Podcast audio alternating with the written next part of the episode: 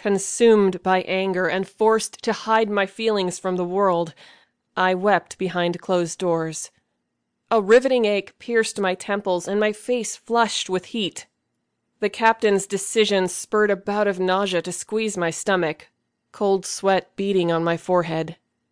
I wanted to wake from the nightmarish reality. I hadn't worked so hard to become a pawn in a political game, and my captain couldn't push me around because his priorities weren't in order anymore. He'd scheduled me to temporarily transfer to Silver Diamond Academy, the mainland's most prestigious military school, to tie up loose ends, whatever that meant. Dirty work, more like it, disguised as formalities to make both academies look good in light of recent, petty power struggles. Why me? Why now? The two academies have been at each other's throats for at least a decade, each trying to one up the other in an effort to gain worldwide recognition. My chair teetered on two legs as my feet pressed against the wall behind my desk and I pushed back. A scream swelled in my chest, clanging at my ribs, banging on my lungs, but I smothered the desire as quickly as I could. Making my own discomfort known wouldn't change a thing and it would only make me look weak and unqualified. Top of my class. I didn't get here by pouting and questioning orders. I worked hard. I listened. I contributed.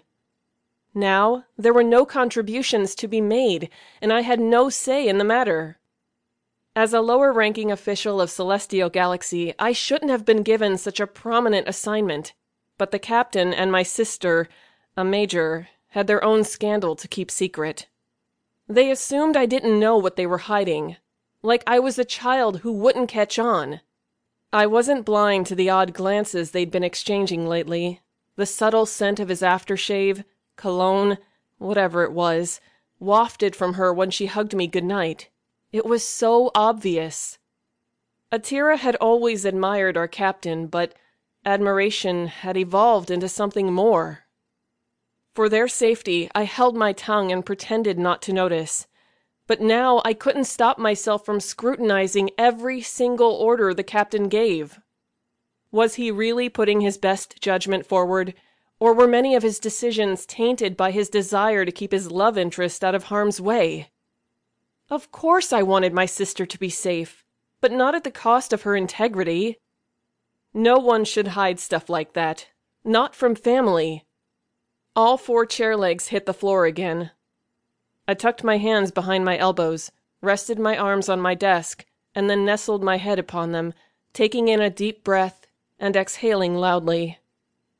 I wanted to deny it, but it wasn't only jealousy sucking the strength from me. Something deeper and more sinister prickled my soul. I hadn't been home to Earth and the mainlands for years. Not since the accident.